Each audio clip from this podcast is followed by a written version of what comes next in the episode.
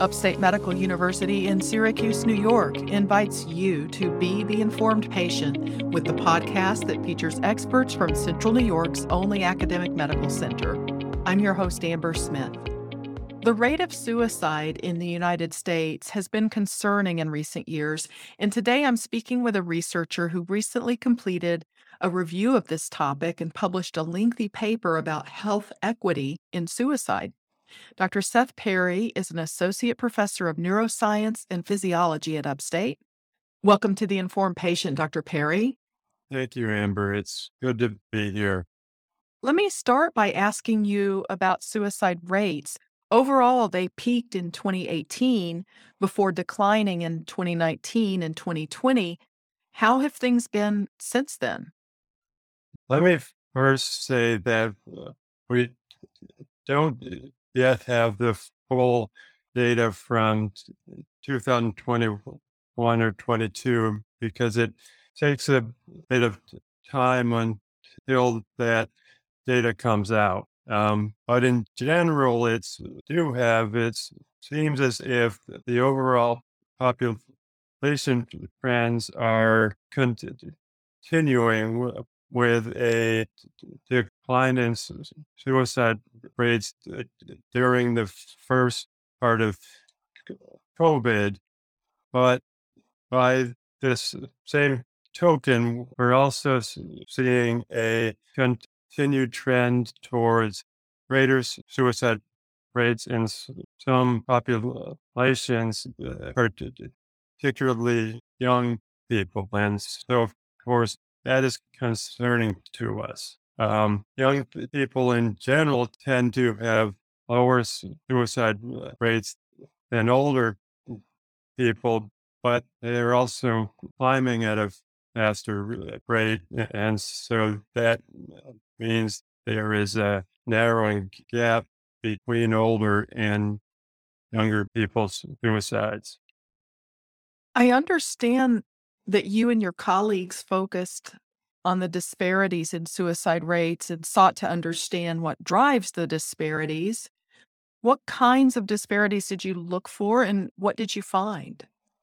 We wanted to take as comprehensive an approach as possible. So we were looking for disparities across uh, sex, racial, ethnic background, and uh, demographics, know, urban versus rural, and also in populations like gender identity and veteran status. And we've found in general that, and this is well known, that females have a lower suicide rate than males have, though it is climbing faster, so there is a narrowing gap there too. And we also found that suicide uh, rates tend to increase generally with the, the age of a person, though usually there's a, a peak in the 20s and then maybe a plateau through middle age and then again a rise later in life.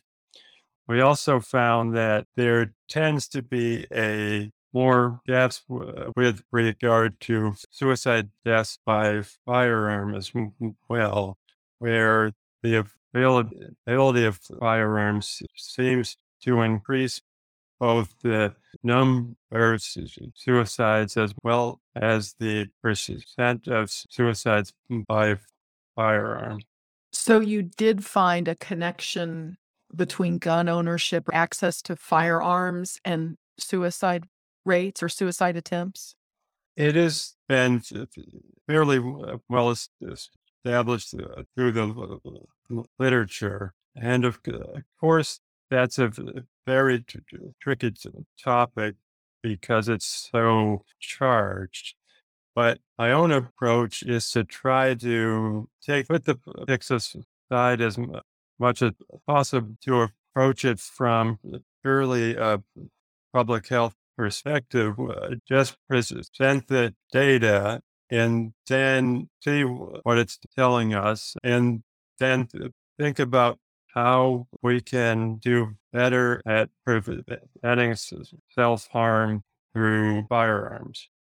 Do I understand correctly? You said or you found that the suicide rate among men is higher than it is among women, but the rate among women is rising?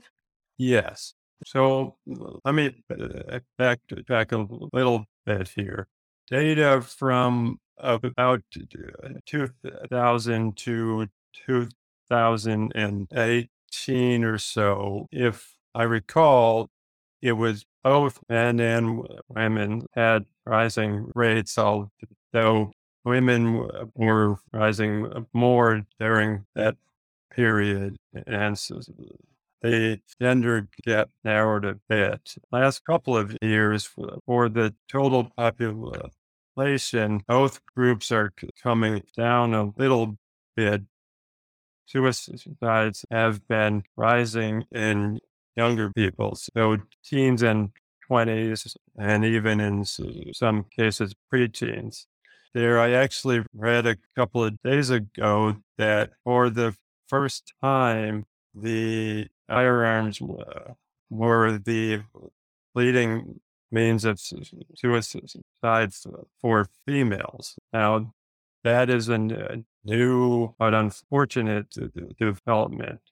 Firearms have long been the leading uh, means of suicide for men, which is thought to be one of the reasons that men have, I think it's more than or at least twice the suicide rate of women, uh, despite having only half as many attempts, because they typically employ more deadly means, meaning frequently guns, whereas in the past, females have not used as much for suicide attempts. Like I mentioned in 2020, guns were the most used means for females too for the first time on record to my knowledge anyway. This is Upstate's The Informed Patient podcast. I'm your host, Amber Smith. I'm talking with an associate professor of neuroscience and physiology, Dr. Seth Perry. He and colleagues thoroughly researched and published a paper about suicide in the United States. One of the alarming trends with suicide, which you've already mentioned, is that of younger adults and even children committing suicide. Did your analysis shed any light on why that's happening or what can be done to help? That's a t- tough question. The paper we did didn't really seek to determine the cause. We wanted to present the data and, and use that for a launching pad to try to and look at possible causes. But I think there are people who are doing that research mm, though, and I think some of the theories are that the increased pressure young people are feeling through social factors, maybe home and family factors. There is a lot of mention of the social media pressures and changes. Bullying is a big issue. It's, I think, a, a complex station, but needs to be, be addressed, of course. You explored two modifiable targets for general suicide prevention untreated or undertreated depression and access to firearms. How much might our nation's suicide rate improve if depression was more reliably diagnosed and treated and if we had more rules about gun access?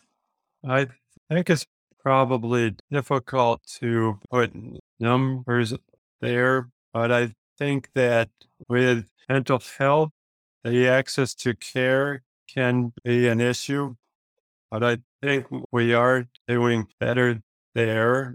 Uh, and I think that there is some traction recently towards paying attention to the, the things that we can do to prevent people at risk from gaining access to firearms to do harm to to others and so forth. And and we are seeing in the past couple of years a general downward trend in suicides, which is great, and and we hope it continues. But the biggest battle now, I think, is to try to improve the numbers with the younger people and try to bring those numbers back down to, to, to determine why the suicide rate is climbing in the younger populations to now better address that problem also. What have England and Finland and Denmark done to reduce the rate of suicide in, in their countries? What I understand there is that they've taken a very comprehensive and uh, multi pronged approach that tries to begin to do risk factors long before people become or are known to become suicidal. And of course, they have a very different culture with firearms as well, which has one of many means restrictions that they have employed, as well as I think several types of drugs and chemicals like pesticides can be a, a, a, common means of suicide in some countries where they are more available and common than firearms, perhaps. What are the health related drivers of suicide deaths? Well, we know any um, mental health diagnosis or serious psychiatric disease can contribute to suicide risk. One of the biggest depression and another are bipolar and schizophrenia. But it's it's very important to mention here that most people with mental health challenges, and none of us are perfect. Uh, we all have something that is uh, uh, our own personal challenge, but most people who have mental health challenges will not be suicidal, of course. Well, Dr. Perry, I appreciate you making time for this interview. Thank you. Thank you. It's been a pleasure, Amber. Mm. My guest has been Dr. Seth Perry. He's an associate professor of neuroscience and physiology at Upstate. The Informed Patient is a podcast covering health, science, and medicine, brought to you by Upstate Medical University in Syracuse, New York, and produced by Jim Howe. Find our archive of previous episodes at upstate.edu/informed. This is your host Amber Smith, thanking you for listening.